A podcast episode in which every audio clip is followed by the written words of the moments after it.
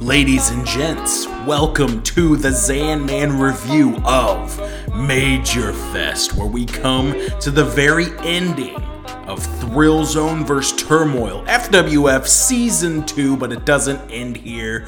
We have one more stop after this, but it is the Grand Papa of them all as we review both shows and decide the winner of the clash of the biggest pay per view show of the year. But we will get to that in a second. First, I want to do a little recap where I say, Shout out to Mark for stepping up in the way he did. That first show was a little bit of a doozy, but I really enjoy the way he kind of turned it around. And even though he isn't doing it alone, I do think he deserves credit. The way he presents, the way he throws the thoughts out there, and the way he sets it all up together is a big deal for the show, and it helps present this new Thrill Zone show, this new format in the best way possible. So a big shout out to Mark, and then a big shout out to Broski. We saw him make adjustments throughout the year, and even though he hasn't been spot on, even though it does seem like the time constraints do limit him just a little bit, I do think he has, as of this point, as of this recording, before Major Fest, the pay per view of the year because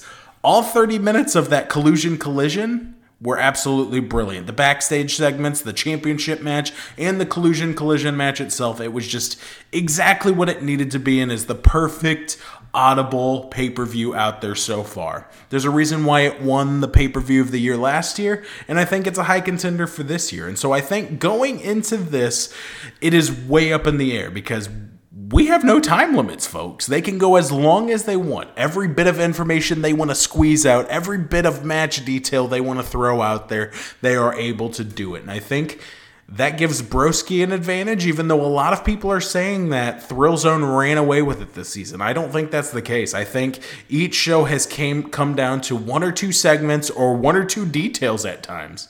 Um, sometimes it does come down to the little choices that they make that truly pushes it in favor of one pay per view or the other. And so we are going to find out today who wins the clash of Major Fest. We've waited long enough. Let's get into it with the first show.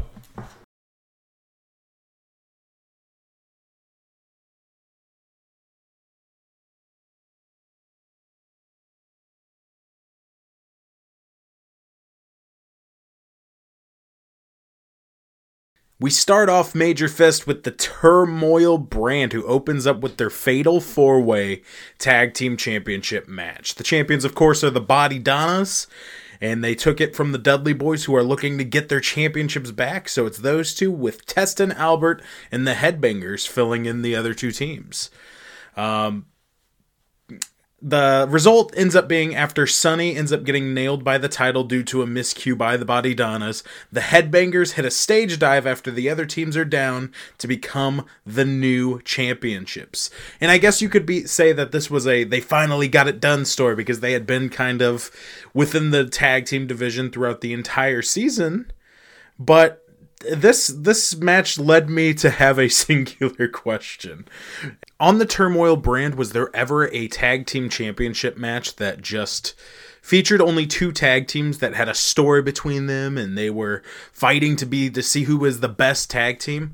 Um, and I don't know, it just it kind of put a bad taste in my mouth throughout the season of the tag division, and so I feel like this particular match didn't mean as much as it could have. Like, yeah, last uh, last month we had the Bodydonnas uh, revealing themselves and becoming the and new tag team championships, and so that inserted a little bit of excitement but I don't think we ever had an actual storyline over the tag titles. Uh, I do think it was credible to put them on the Dudley Boys and everything, uh, but after a certain point, you can't use the not having weeklies as an excuse to not build the tag division. And the only storyline that really came from it ended up being a singles match between Goldust and D'Lo Brown later on in the night. And so this match legitimately didn't have any stakes to it other than the championship, and it didn't feel like a major fest match to. Um, any extent in my personal opinion. Uh, it was a bit of a letdown. I would have liked to, at least last month, maybe the Body Donnas come in at the end and beat down the Dudley Boys, and it ends up being a tag team championship between the two of them. But uh, I don't know. I just it didn't feel like it should have and maybe that's just my personal take on it or anything but there was a in, in, in terms of the tag team division this season on FWF it really feels like there were some questionable decisions on behalf of Matt.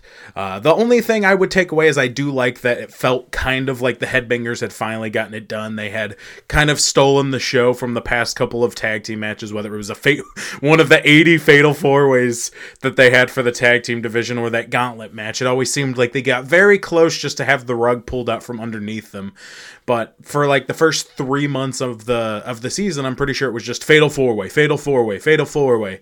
Um, and it the first one meant a lot because Edge and Christian won that first initial fatal four way and became the champions. But then you immediately are like, nah, not that story. and you kind of pull the rug out from underneath it. And I felt like every single time you got some kind of story going in the tag division this season, that was kind of the result. And so it didn't mean as much as it could have been, but at least there was the highlight or the light in the distance, something to take away of the head headbangers felt like they kind of deserved to win this match. Looking at everybody on the on the roster, which I'm a huge test fan. I would have liked to see him and Albert get there too, but they kind of did just feel like lackeys for the full season, so they would have been the wrong call. So either the Dudley Boys getting their titles back or the Headbangers, in my opinion, would have been the right call to kind of start the the night on a hype um, storyline type deal. Match number two was Papa Shango with the APA taking on Kane and The Undertaker, of course, the Brothers of Destruction. Um, and honestly, it I the the ending part of the match was Undertaker hitting the last ride on somebody from the Gru and sealing the deal. It kind of felt like the Brothers of Destruction just destroyed Shango and the APA, which kind of makes sense because when you get the Brothers of Destruction together, it is kind of a spectacle. Uh, for me personally, looking back on history and all of the matches I've saw with them, it's never really just a big back and forth occasion. It is just the Brothers of Destruction doing what their name suggests and destroying. So I think this event really worked. Uh, I would have liked to see Papa Shango become more of like the supernatural threat. But if you are going to sacrifice him to the uh, Brothers of Destruction, I, I do appreciate the way it was kind of handled. I think Kane's build and Undertaker's build was very plain but very enjoyable and very well done throughout the entire season. And so uh, this is definitely something we would like to see. It was kind of hinted at for the entire season. And then at Major Fest, we see these brothers wreak havoc all over these uh, villains of turmoil. Um, Papa Shango's accomplishments of supernatural ability, I decided apparently to write these in my notes, were a voodoo disappearance and scaring Macaulay Culkin. so at no point in my mind did I think he was going to be formidable against him, but um, I guess he didn't have to. Uh, it would have. I would have never wanted it to be anything else, and I think Matt did a very good job of just making the Brothers of Destruction, as I already said, do exactly what their name suggests. A backstage segment saw Sunny firing the body Donnas, and my first thought was, "Oh no." Not after their long turmoil tenure, because as I just said, uh, the whole Bodydonnas thing left a little bit of sourness in my mouth because I felt like there could have been a different direction taken for the tag team division. But with the part that it plays later on in the show, I can't be too mad at this segment. Um, it's just setting up stuff for later. Um, and that's all I can really say about it. So I can appreciate the segment now that I've seen the entire show. But when I first saw it, it was kind of a, oh, well, I'm not invested in it anyway. Anyway, we have the Vanishing Vault death match between Taz and Jeff Jarrett for the Hardcore Championship. And the rules are the person who puts their opponent in the Beetlejuice Vanishing Vault um, wins the match. And there's a lot of typical Jeff Jarrett match for turmoil, which we all enjoy it. Of Jeff Jarrett pretty much apparently for the the majority of the match just carrying around a guitar trying to hit somebody with it. Um, and it just turns into interference station from there. You have the Dudleys, you have Test and Albert coming back in, which there's never any bad room for those two. You have Beetlejuice. Jeff Jarrett gets his hand on a flaming guitar. It looks like after the odds have been evened, they swing back into Jeff Jarrett's favor. He's about to smash the flaming guitar over Taz's head, and Tommy Dreamer, an ECW original, comes out and seems like he's coming to the aid of Taz, but instead instead takes the flaming guitar from Jarrett and nails Taz with it in his place, showing that a betrayal has happened. And it kind of, you know, obviously that leads to Jeff Jarrett winning the match and it's a big betrayal, a big moment, a big turning point. So we have a good couple of feel good moments starting off the night with the Headbangers finally winning the tag titles after getting 80 different attempts at fatal four-way matches. And then the Brothers of Destruction just having that awe-inspiring performance of destroying whoever they go against. And so that's a good way of doing it, but we get our first adversity of the night with Jeff Jarrett getting ECW original to betray his brethren. I thought it was very effective. I definitely didn't see it coming. Whenever you saw Tommy Dreamer coming out, it was like, yeah, the young upstart. Yeah, we get him back. And then whenever he announced that he joined Jeff Jarrett, I was like, oh, dang, they set up the ECW uh, shtick really well just to kind of turn it on its side and throw it back in your face. I thought it was very well done. It keeps Jeff Jarrett as the heel champion that we know he should be and he can be. And hopefully, if we have a season three, he continues to have much more hijinks and we get to see some payoff from the Tommy Dreamer uh, angle. Now we have a Hollywood backlot brawl going on where Goldust uh, versus D'Lo. I think it's a match, and I could be wrong, so don't quote me on this. Where they start off in the parking lot and they end up making their way to the actual ring. I don't know if that was the whole purpose of the match, but at some point, D'Lo beats down Goldust so bad and leaves him in the back lot to the point where it is decided that if Goldust can't make it down to the ring within the 10 second count, he forfeits the match.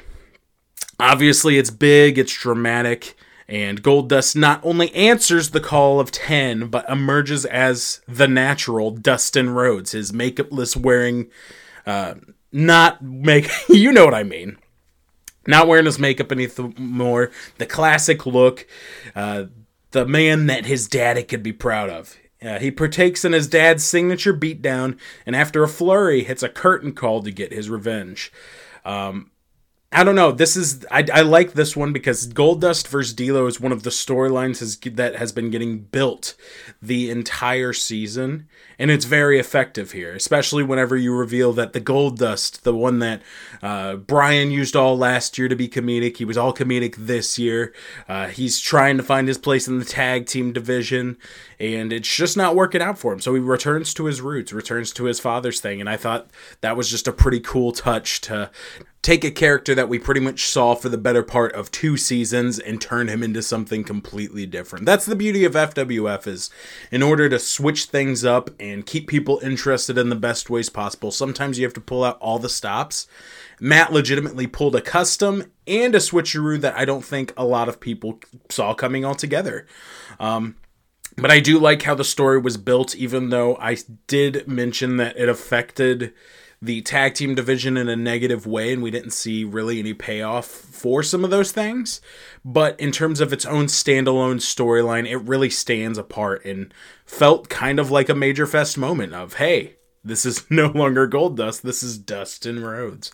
I don't know. I personally enjoyed that. It was worth uh, mentioning, and I think Matt did a really good job of presenting it in that manner. Especially with the drama of the 10 count on top of that. Man, Goldust removed that makeup so quickly. anyway, we move on to the next match, which is a triple threat TLC match for the Interstate Championship. You have Christian versus Edge versus Gangrel. Um, I'll go ahead and say the ending of the match before I give my thoughts on it. Gangrel had been taken out of the equation, and essentially it was Edge and Christian in the ring. Edge was down, and Christian was inches away from pulling the belt down when Edge comes in with a steel chair wrapped in barbed wire and beats Christian not off just off the ladder, but just down in general, covers him in blood, and uh, ends up placing the ladder over Christian, climbing to the top, securing it, and Edge finally has his feel good story over the season, which it seemed like his woes never stopped. Uh, Edge is, in particular, the character. Uh, since last year, we obviously had him as the underdog tag team division. Season uh, two started off with them finally getting their crowning achievement where Edge and Christian win the tag titles, but Edge immediately gets betrayed by Christian, which led to this storyline. Um, and so Edge was the only choice here. I think Matt knew that at the end of the day and it executed very well. It was done in a very symbolic way on top of everything. And so in that regards, I liked it. However, I have to I have to say it. One of Broski's strengths in season 1 of FWF was the ability to use everyone.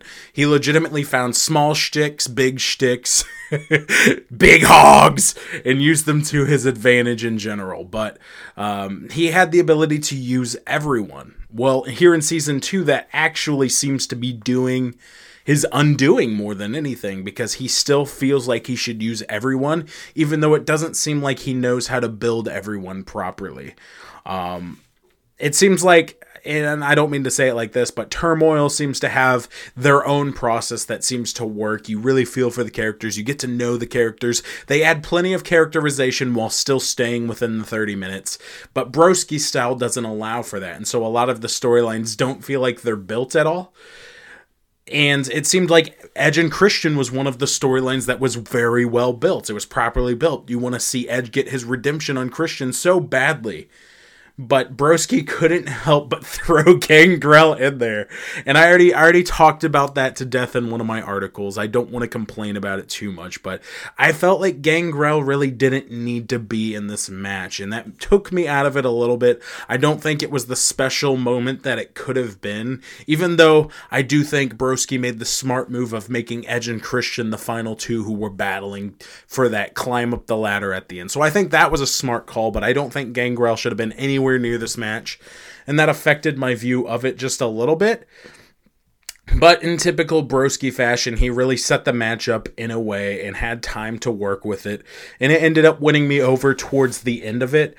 But um, I do think that is one of the problems I've had with Turmoil all season is it's like, okay, we have a clear storyline. And Broski's like, here, here, put this in there too. And it's like, you don't need to put that in there, bro. Um, but I do I do really like that segment. I love the symbolism towards the end where like Edge is finally like stay in your place. I'm climbing to the top and it just is a perfect topper on the story that we've had for Edge, not just in season two, but in season one as well, because it has been building that long. And so that's why I thought it was so important that Edge and Christian were in this alone, because they didn't need Gangrel to bring in that extra drama. It would have probably been even more dramatic if you didn't have some silly little alien vampire dude in there with them. Um, and that might get me some hate for saying that, but that's that's perfectly fine. Uh, I do give the the segment a thumbs up though. I think the ending really saved it all for me personally. The next one, it might be one of my favorite segments of the night. It is Eddie Guerrero with Chyna versus the one Billy Gunn. For one, the one Billy Gunn is one of my favorite gimmicks of all time, and he has arguably the best theme song of all time. I don't care who you are, it really is. And just any excuse to bring back, oh, Billy, is just beautiful in its own right. But um, obviously, the ending ended up being Chyna proves her loyalty to Eddie whenever she goes to. Uh, she's on the apron. Billy Gunn walks over to make out with her. She kind of drops down and hangs him up on the on the ropes, allowing Eddie Guerrero to roll him up.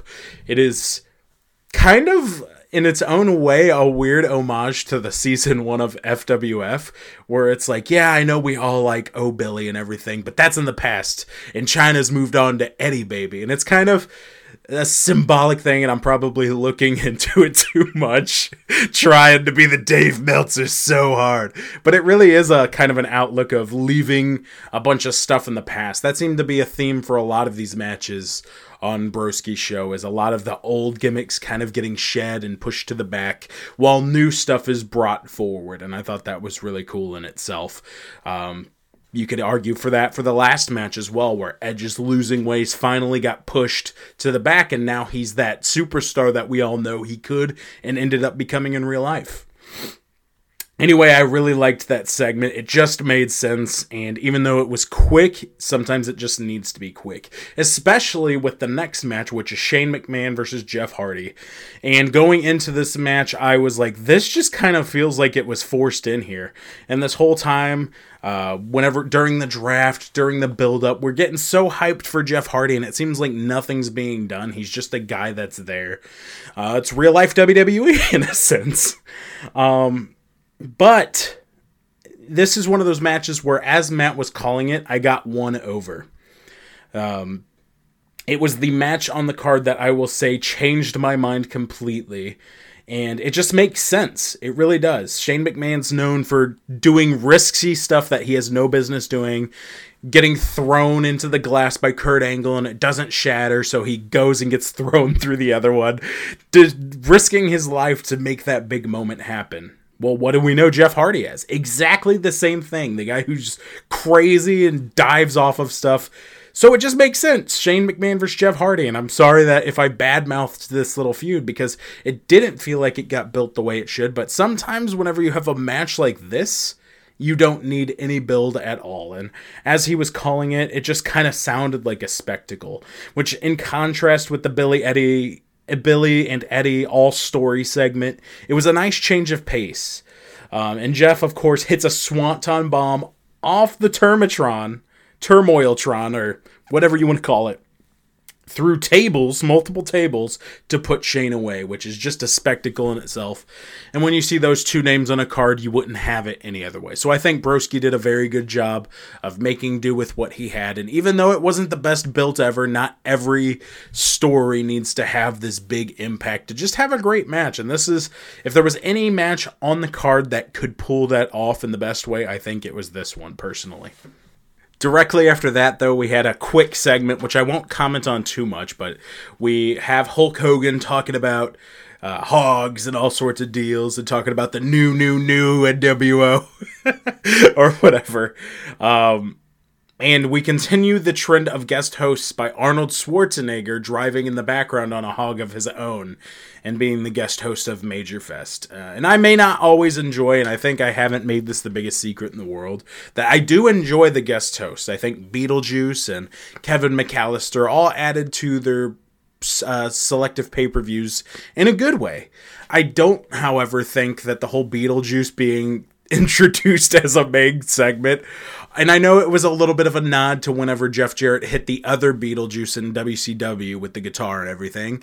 But I don't think he should have been the main reason why, because then unbelievability happens, which, of course, it's a fig fed, so it doesn't need to be realistic, but I still have to suspend my belief quite a bit to believe somebody who's a stone cold killer like Taz cares about. a Beetlejuice character enough to dive in front of the creepy cruiser for him uh, which is just a ridiculous segment in itself, or uh, ridiculous saying in itself, if I'm being honest. But I do like the guest host because I do think they add to something to each show that they're on. And my whole point was this is the biggest guest yet on the biggest show, and it just it, even though it didn't add a ton to it, just seeing him pop by, it was probably a nice little pop for the imaginary crowd and everything. And it just fit where it was at. Arnold Schwarzenegger driving by on a motorcycle when Hulk Hogan's entire gimmick for season one was his motorcycle or his hog. Um, and so I thought that was a nice little touch, and it's just kind of a little bit of a wink to those who have been around for a long time, I'm pretty sure. Next, we had Goldberg versus uh, Stone Cold in our dream match. It's not a work rate match, it's a slugfest. Um, of course, towards the end, we had multiple fake outs. Refs getting knocked down as Stone Cold hits the Stone Cold Stunner. Refs getting knocked down or not being up whenever Goldberg hits his jackhammer. And so essentially, after the false finishes and everything, it ends up being one to one in a non existing kind of way, if that makes sense. So whenever it came down to it and Stone Cold hits that proverbial Stone Cold Stunner, stunner and Goldberg doesn't go down, it just makes sense for him to hit three stunners uh, to finally pin Goldberg in a very spectacular fashion. It reminds me of uh, whenever Stone Cold was, or Big Show, or somebody was talking about whenever they were working together, and Stone Cold wanted to sell uh, Big Show as this big giant monster. And so Stone Cold hit him with a stunner, tried to pin him, kicked out. Hit him with another stunner, pinned him, kicked out. And so that was kind of the vibe I got from here. Here, uh, it was just two big stars. You could never really have a satisfying way with one person winning and one person moving forward because at this time, I do think Goldberg and Stone Cold were on on kind of similar perspectives of being bigger stars, but Stone Cold was the biggest star at this time in the Attitude Era. So it makes sense for him to win, but I'm glad that Matt had enough sense to give him his due and obviously hit three stunners on Goldberg. So I thought that was a nice touch, and then just the spectacle of Goldberg and uh, Stone Cold showing mutual respect after the match was cool in itself too. Uh, that was kind of a similar situation in Jericho versus Bret Hart in a submission match, and this is one of the first time where a big match ended in a screwy finish, where I I at first thought maybe that wasn't the best course of action, but it just definitely makes sense, and I'll get to that here in a second.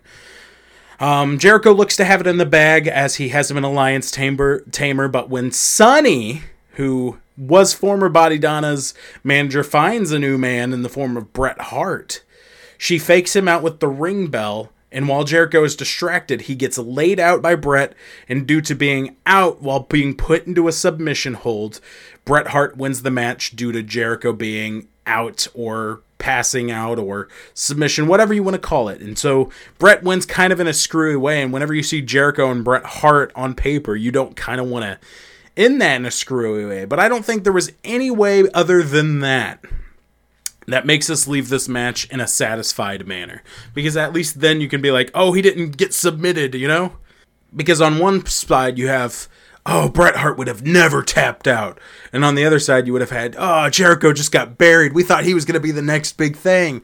Whereas this kind of gives both men an out while also giving a satisfying ending, opening up a new chapter. And so I actually really enjoyed this ending. It was certainly a major fest worthy match, and I believe up to that point it was probably a spectacle. Everybody got the wrestling prowess from these men that they wanted.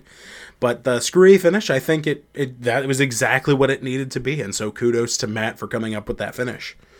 Um, and as it was uh, kind of highlighted earlier in the night, on top of all things, it makes other things that I might not have liked before a little bit more meaningful. And so, kudos to that match for not just being what it was, but adding to other events in the process. Next, we have the main event. It is the Giant, Brock Lesnar, and Hogan all competing in a triple threat for the FWF Championship match. Um, and off the uh, uh, just reading that match off paper, just really felt like a colossal match. It deserved to be the main event. Um, and I really liked how, in its own kind of weird way, there was an evolution type setup for the next big thing, only for him to realize that if he wanted to be the top guy, he was going to have to overthrow Hulk Hogan. It was compelling, it made sense, and it earned its spot. Whereas I was a little worried about Brock Lesnar for the first couple months, I think the slow build really helped it when he finally was like, no, I'm not going to be your lackey anymore. And so obviously this match is just a bunch of big men slapping meat. What? I didn't say that. And Brock eventually gets both men down, only to hit a double shooting star press. Talk about a major fest moment right there. Didn't break his neck or anything. Hit it perfectly to become the new FWF championship. Uh, but a good moment is ruined whenever Hogan goes to hand Lesnar the title and Lesnar beats him down, which leads to a very entertaining chain of events. Let me turn the page. I wrote my notes down on a piece of paper. Lesnar grabs the microphone and challenges anyone in the back to come and get his title.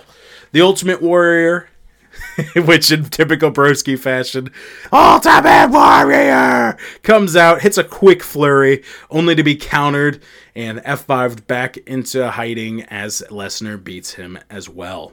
Um, the way I kind of pictured it is whenever he's jumping back and forth and he's about to hit his splash, I pictured it as Brock getting to his feet real quick and kind of catching him in a fireman's carry, only to hit the F5 when he gets back to his feet. I think that would have been pretty cool. No matter how you do it, though, that quick little hype, Ultimate Warrior's back to win again, just to get destroyed, slaps him back down, gets gets the crowd hype, but gets us gives us a dose of reality at the same time. We rinse and repeat the process. He challenges again with Stone Cold answering the call. It makes it seem like Austin might have it in the bag this time, and we were going to end it the same way we won last year with Stone Cold uh, winning the championship and ending everybody, uh, ending Major Fest on a high note, sending the fans home happy. Obviously, that didn't happen, and once again, all it took was an F5 for Lesnar to retain. That's two championships, he, two cha- former champions he defeated in retention. He challenges again, and for the second time in a row, second year in a row, Hulk Hogan comes out sporting the red and yellow. Uh, and he even gets the furthest. He beats down Brock Lesnar, gets him on the ground, hits a leg drop, but Lesnar kicks out at one. Lesnar stops the momentum just like that, hits an F5, and retains the championship once again. Satisfied that he's beaten every turmoil champion in existence, Lesnar's about to end the show when an ambulance that we've been seeing throughout the entire season, which I can vouch for that, um, which I like that little touch to it. I thought that was very cool that it is something that's kind of been winking at you all season. And even though there were times where it seemed like we got an answer to it, we actually didn't and it backs up to the ring and reveals the man who built Turmoil Season 1 in his own weird way, Scott Steiner. And he comes out, hits Steiner line after Steiner line, hits the Frankensteiner, hits the screwdriver, and after a Steiner recliner's locked in, Scott Steiner in season two as the FWF champion, which I think is absolutely symbolic. Even though Hulk Hogan won Superstar of the Year last year, to me, Scott Steiner, his weird backstage antics, uh, his promos, that was what built turmoil into the show it was today. And so for him to win season two and kind of give that nod to season one, but in a new perspective, I really enjoyed that touch. And I'm pretty sure that at this point, I could be wrong Steiner might be the most decorated champion in turmoil history.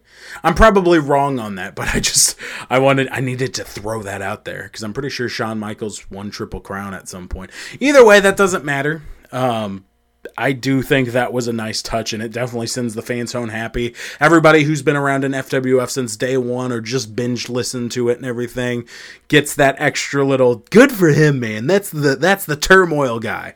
Um, I think that would be a big deal for season two. Not to give any ideas, or season three rather. That would be a big deal, as if Thrill Zone happened to get their hands on Scott Steiner.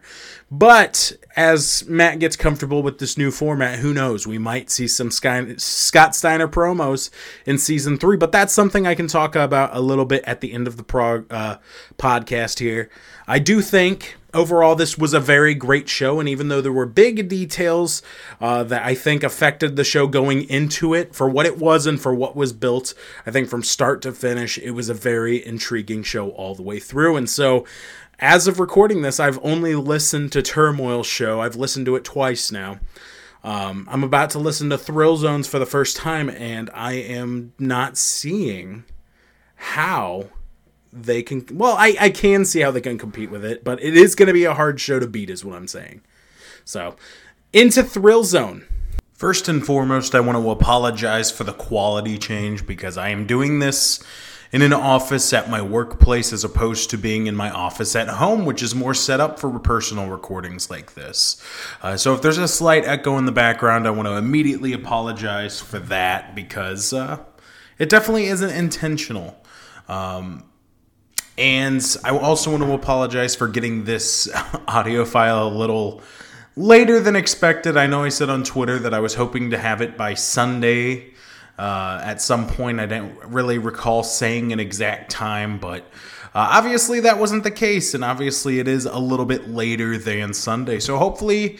Um, you guys can forgive me for that and we can move forward. But Thrill Zone's version of Major Fest hits uh, for different reasons in its own uh, specific way. Sometimes in a very good way, sometimes in a bad way, unfortunately. And uh, I guess we should just start from the beginning. Let's go ahead and do it. We obviously open up the contest with an absolute barn burner of a match, something I would be excited to watch in my own personal time. Uh, Taka Michinoku versus Rey Mysterio. And there's not really too big or complex of a storyline going on in this one. It's uh, th- There is a bit of a build to it because for the past couple months we've been seeing Rey Mysterio want to be the work, ma- the work rate king or something like that. Uh, that's not the uh, the official tagline per se, but that's kind of what I've been tagging it personally is that he's trying to be the guy that steals the show. And uh, whenever Taka Michinoku versus Rey Mysterio was officially announced, I actually got very excited about it. Especially if you're putting it at the start of the show, I think that's a very good placement on the card. Uh, it's a fast paced match that's going to get the crowd into the entire show very early on. And uh, arguably, my biggest pop of the night was when Taka's theme hit because it's so good to hear that theme song again. I can't remember um, the last time I heard it, but it, it just bring back so many good memories playing video games, watching uh, early wrestling because this was early wrestling for me personally. Uh, and it was just a fantastic feel all the way around. I do think it was a little bit of a cop out to um, have Taka Michinoku win with. Uh, you know, holding the top rope and rolling at Rey Mysterio. It kind of robbed us of that significant finish that we were going to get, but you can't have all bangers uh, in finish. And I think I like this move for a couple of ways, even though I would have liked to see a clean finish, maybe have Taka take out the work rate king and have him be that person that tries to up his last performance each time around in season three, should we get that. Uh, but having him be a bit of a heel, maybe recreating a little bit of a samurai sword um, Val Venis type situation. No, I'm just kidding. but seriously, it was it, it's it's it's just a small little nitpick.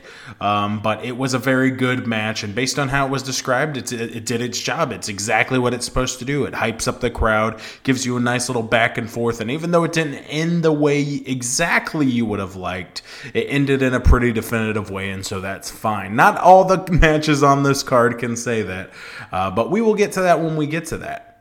Match number two is Ric Flair versus Bam Bam Bigelow.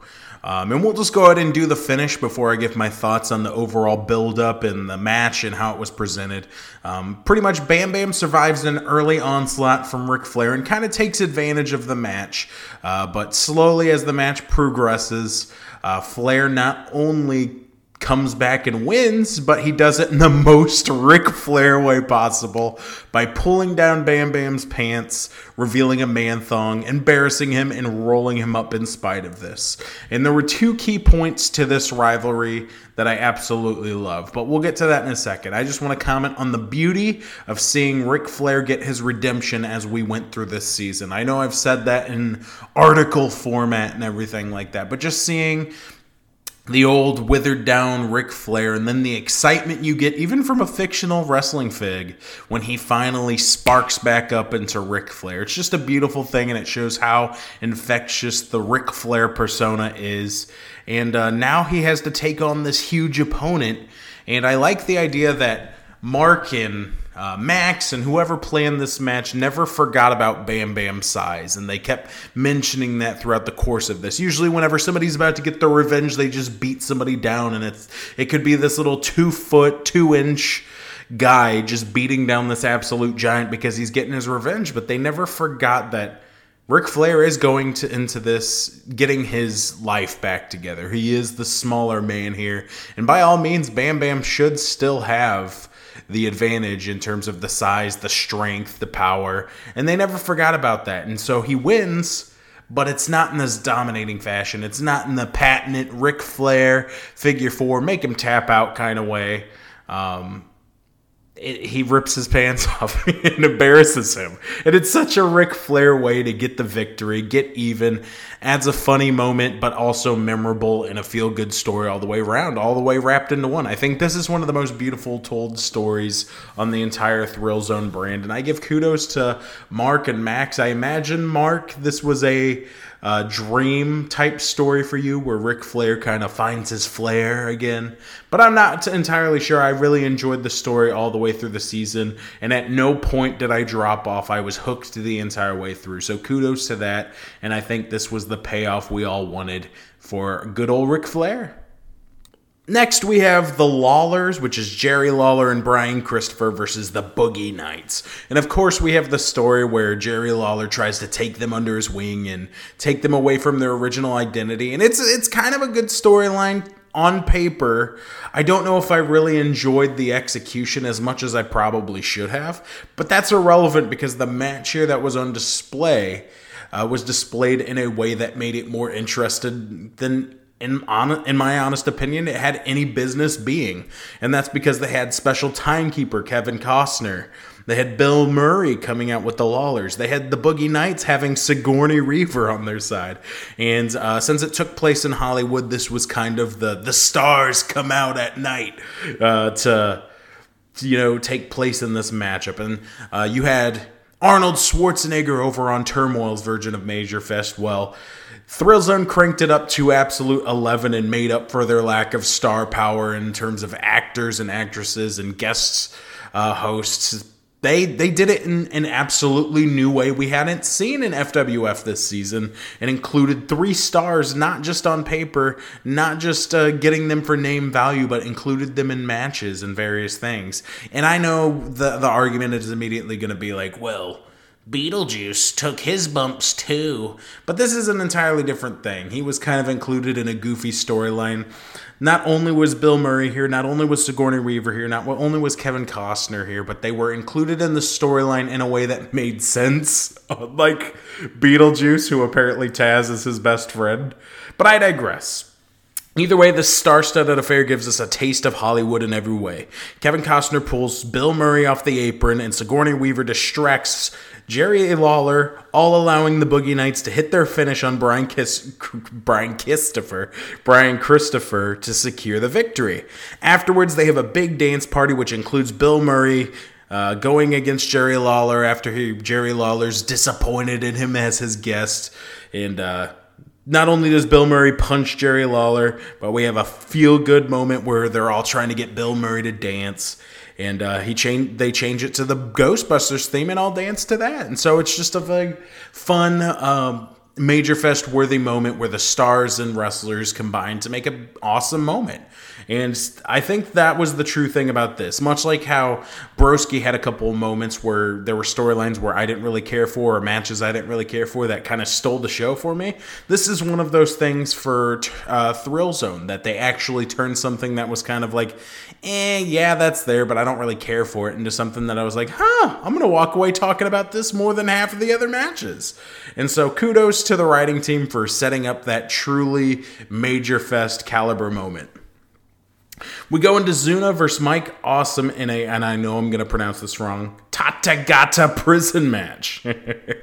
um, and we'll just uh, read what I have here in my notes. Awesome collapses a layer of the prison by powerbombing Zuna into it. But Zuna kicks out in time, and time and time again, he keeps kicking out and keeps kicking out. No matter what Awesome seems to throw at him, Zuna always seems to, you know, get back into it. And eventually he reverses an Awesome bomb off the top of the cage and instead hits a Samoan drop off the top. Now, both men are laying there, and that's where we get the surprise entrant, Psycho Sid, who comes out and pulls Mike Awesome on top of Zuna, which of course leads to Mike Awesome picking up the victory. Psycho Sid then proceeds to declare the Towers of Terror are here, and he officially joins the House of Pain. I'll start off by saying that we have seen Psycho Sid in the FWF before, and I never remember getting this excited for him. I think they really found a part where he could thrive, and that's as a lackey for the House of Pain. But they did it in a very exciting and unexpected way. I never predicted in a million years that anybody would have drafted him after the uh, the failure that we had for him in season one. At least that's how I viewed him. He definitely wasn't the most interesting character. He definitely didn't pose the threat after he kind of got ran down in the first couple weeks. And so not only is he the most relevant, not only is he the most exciting that he's been, but it sets up for the future should they continue to, you know, go into season three and they look just as formidable as ever. Um, it, it, it, maybe gives us a wink that the House of Pain is going to continue even after events that we're going to discuss later on in this uh, particular portion of the podcast. Next, we have Cactus Jack versus New Jack, the hardcore Jack match um, for 50% ownership of the Thrill Zone brand. Obviously, we know Cactus Jack or Mick Foley wasn't doing his job and he was the corrupt general manager. And now, New Jack, who's now rich because of money he wink wink inherited, uh, is going to um, you know, put things back right. And so it leads to the match between these authority figures uh, battling for 50% of ownership for Thrill Zone to see who kind of remains in control. And obviously, it's a hardcore spectacle put on by two hardcore legends. Uh, throughout the match, we see all three faces of Foley come into play, which I thought was a brilliant move. And it ends up. Uh, that Mick Foley gets tossed down off a high place onto a net made of barbed wire that had been introduced earlier in the match. New Jack takes a leap of faith off of the high place through the net, and this leads to both men just being completely out of it. But since New Jack is on top, you hear the one, two, three and New Jack keeps his 50% ownership of the Thrill Zone brand. And there was a bunch of things I liked about this. The high stakes for one, 50% ownership of Thrill Zone, that could legitimately throw it in favor of the House of Pain altogether again and just restart the events from the beginning. Or if New Jack finishes it, he could continue the change that he's been working on. So the stakes were high. It's a hardcore spectacle that is believable because, as I said, these are two hardcore legends. There was a beautiful build to it uh, with the conspiracy theories with Mick Foley. You know, kind of, you're not sure about him at first, but then it's revealed he's corrupt. And so it's just all of these interesting details surrounding what honestly could have been a, ma- uh, a show stealing match. We've seen Mick Foley's work in the past. We've seen what New Jack is capable of. We saw how popular he was on the uh, Thrill Zone brand led by Brian last year. And so, I don't know. This is just one of the show stealers, in my opinion, because it, it just would have been a treat to sit down and watch. And everybody's going to be hanging on every little action because of how big the stakes are. So, very well done in pretty much every aspect regarding that. Of course, Thrill Zone continues to play the Hollywood card. You see Clarence Mason come up and serve Mark Henry some papers. Uh, I thought there was a little thing suggested there because it said Mark Henry glares over at Bam Bam, so I didn't know if Bam Bam was maybe turning on his head and going against the House of Pain at the time. I don't think we ever got any clarification on that, but maybe we did. Uh, regardless, I, I, just took it as more star studded uh, affairs. The stars are coming out here at Hollywood, that sort of thing that we've seen at WrestleMania in the past. Next, we have Rock Hard Steve Boston versus Owen Hart for the Interstate Championship. And much like the Brothers of Destruction match on Turmoil, it was exactly what it needed to be. It was Rock Hard Steve Boston coming out and destroying Owen Hart to become the new Interstate Champion. Uh, it's exactly what I expected. It didn't need to be anything else. Um, even though I'm personally not the biggest fan of Rock Hard Steve Boston, to me it's just more Stone Cold. And with how much Stone Cold we've seen over the past two seasons of FWF, it's just nauseating to me personally at this point. I I want to hold out for something new, but I do see the appeal of Rock Hard Steve Boston. I'm not a complete knob. Um, it was creative with how they came up with it. It's a Boston version of Steve, uh, Steve Stone Cold Steve Austin and everything, and I re- I really like that creativity. So I can't rag on it too much. And just seeing him, a fan favorite like that, come out and destroy a hated heel is always going to be a big pop. So I don't really have too many thoughts on that. I think it was a nice touch. I think it sends the fans home happy in that regard. So that's all I'm going to really comment on that because, as I said, I am the wrong guy to talk about with Rock Hard Steve Boston because the only part I care about with him is the come again because that's absolutely hilarious. I think. Uh, the two minds behind that are absolutely creative for coming up with that one, even though it's not my favorite part of their show. Next, you have Kurt Angle finally defending his hardcore championship in a hardcore title match uh, against Balls Mahoney, who is the savior of the hardcore division, hopefully. Um, you got Angle and Blackman as they attempt to hold Balls Mahoney's pizzas that he ordered early in the night hostage to goad him out of winning the title. But this backfires because eventually Balls shows that he's willing to sacrifice those same pizzas to not only put Angle through the table, but win the match. He becomes the new hardcore championship and officially releases Kurt Angle's stranglehold over the hardcore division. And it becomes the hardcore division again. But it's not it doesn't just end there. The Sandman comes down to the ring, brings Balls Mahoney his pizza, and we have the most hype pop of the night where Balls Mahoney finally gets his piece of pizza. Which, if you're listening to this right now, there is a poll up, and we are doing the end of year FWF awards. That is on the Markout Moment of the Year award with with how much it was built up by Mark. I think his uh, presentation this year definitely doesn't get as much credit as it deserves. The presentation all around is beautiful, but the way Mark in particular popped, uh, hyped up that moment really worked for me personally. Uh, but I loved how I called at the very beginning Balls Mahoney being the hero. And uh, it was just one of the most big interwoven storylines in the midst of it. He was the hero not just for the hardcore division, but he helped uncover the conspiracy surrounding the House of Pain. And just the way they incorporated Balls Mahoney made him, in my opinion, one of the breakout stars of the year. It was a beautiful put together story, it was a beautiful ending, and just the idea of not him only winning a championship, but finally getting the thing that had. been slapped out of his hand time and time again was just an absolute masterclass in storytelling which we don't unfortunately get for this next segment, which is Sting versus Shawn Michaels. And I'll just go ahead and read what the uh, the the little ending part is. At some point, both men are knocked down, and due to both men being down in a pinning position with their shoulders down and everything, the ref begins to count. Unfortunately, they don't see that Sting shoulders are down, and so they count it as a pinfall victory for Shawn Michaels. And I'll start off by saying what I absolutely loved about this match. It is something we saw coming for the entire season all the way around. It was such beautiful storytelling with um, little winks here and there, not a ton of action behind it.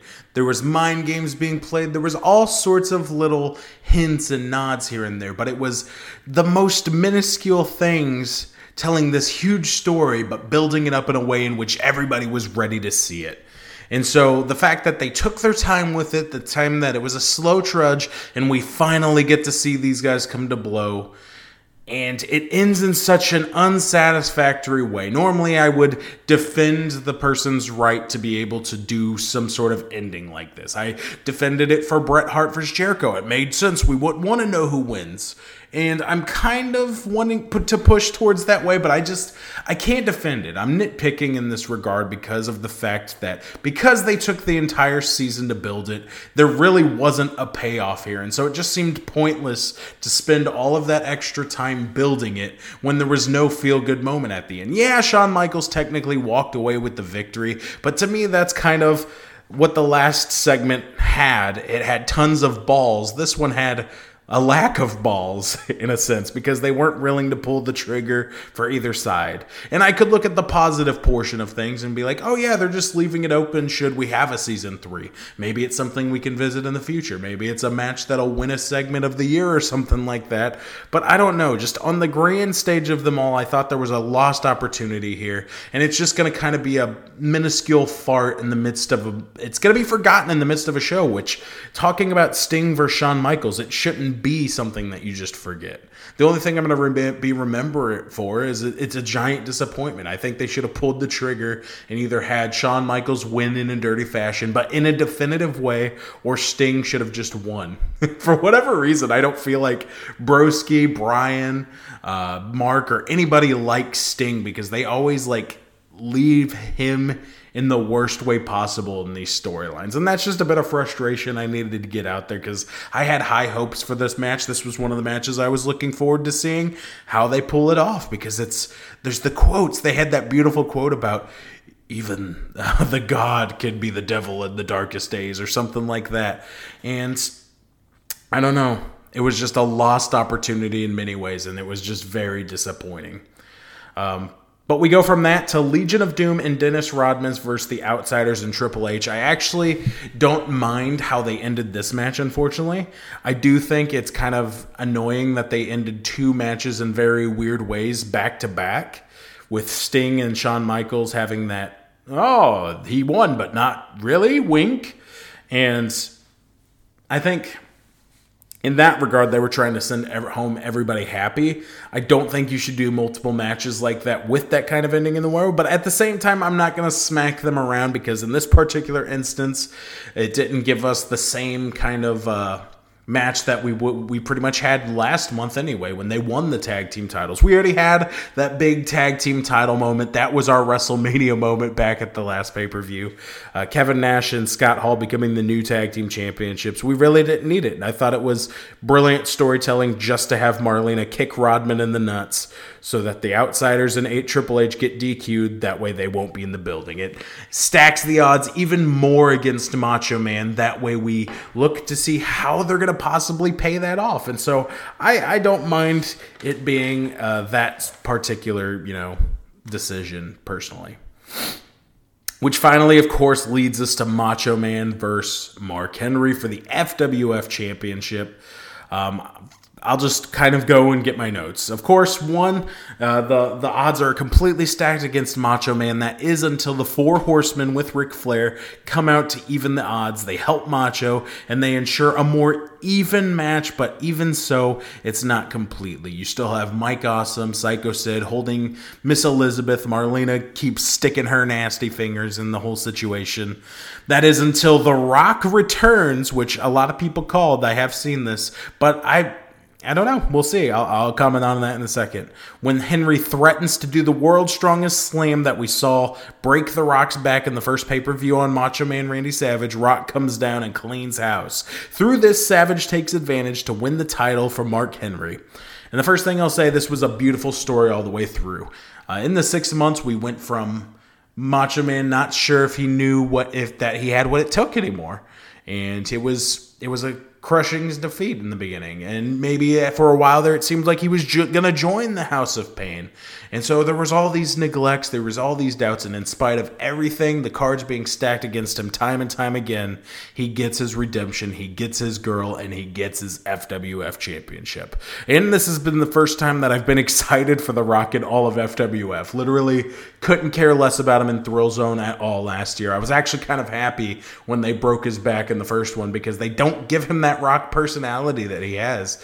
So it's just another guy that we're supposed to care about that isn't being backed up. But the way they presented him made me care about him, so I could say that about it. And just the full year storyline in every way invested really made us wait for that payoff. It was it's it's the exact reason why I hated Sting versus Shawn Michaels so much that I love this storyline. You waited for the entire year for that payoff and you got it. And so I, I just got sent home so much happier than I did with uh, with uh, Turmoil's main event personally. And so that leads me to try and make my decision while thinking between these two shows. I think, in terms of excitement, they both brought forth an equal amount of matches that got me excited. Uh, they had plenty of matches that I wasn't excited for that ended up changing my mind throughout it.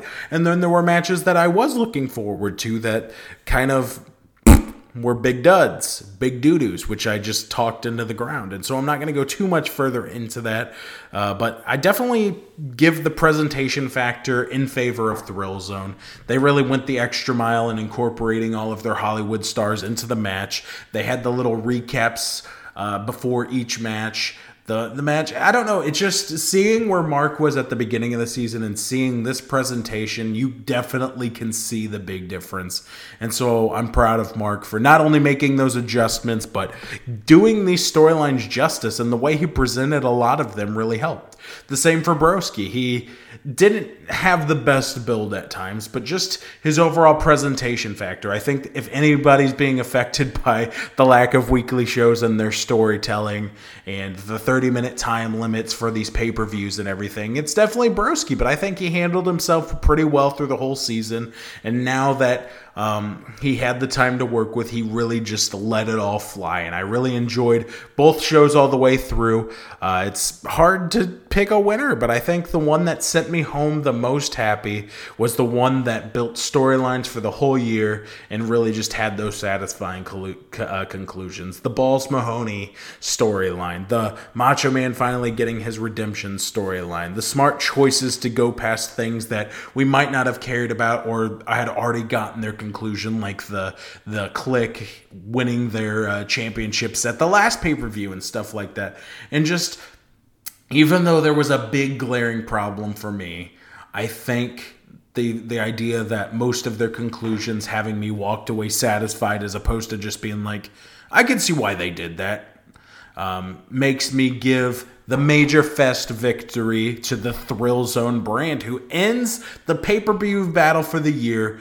Four points, four pay per views to Thrill Zones 2, which of course the point system is not over yet. We got to decide who won the overall year, and it's a lot closer than I think a lot of people are giving it credit for. And so I'll take this moment to wrap it up and say, guys, thank you so much for listening. Uh, be sure to let me know what you think of this.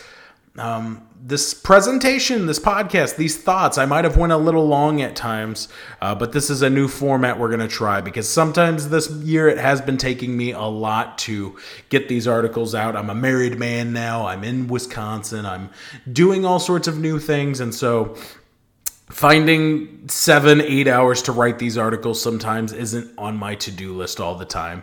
And so I'm working on ways to improve it, and I think an audio format works. Um, but once more, if you're listening to this podcast by this point, a tweet has already been sent out and you need to go vote on the FWF end of year rewards, which we will feature in the next one. We will tell you the superstar of the year. We will tell you the pay per view of the year. We'll tell you the storyline of the year, the markout moment of the year, all sorts of goodness, and you get to decide them all. And each one of the, the categories is worth a point and will help decide who the winner of FWF Season 2 is. So, thank you guys so much for participating. Thank you guys so much for supporting these guys and letting them do awesome stuff like this all the time. And thank you so much for letting me feel like the Dave Meltzer of the FWF. But until next time, oh my gosh, it's so cool. I'll see you in the next one, guys. Later.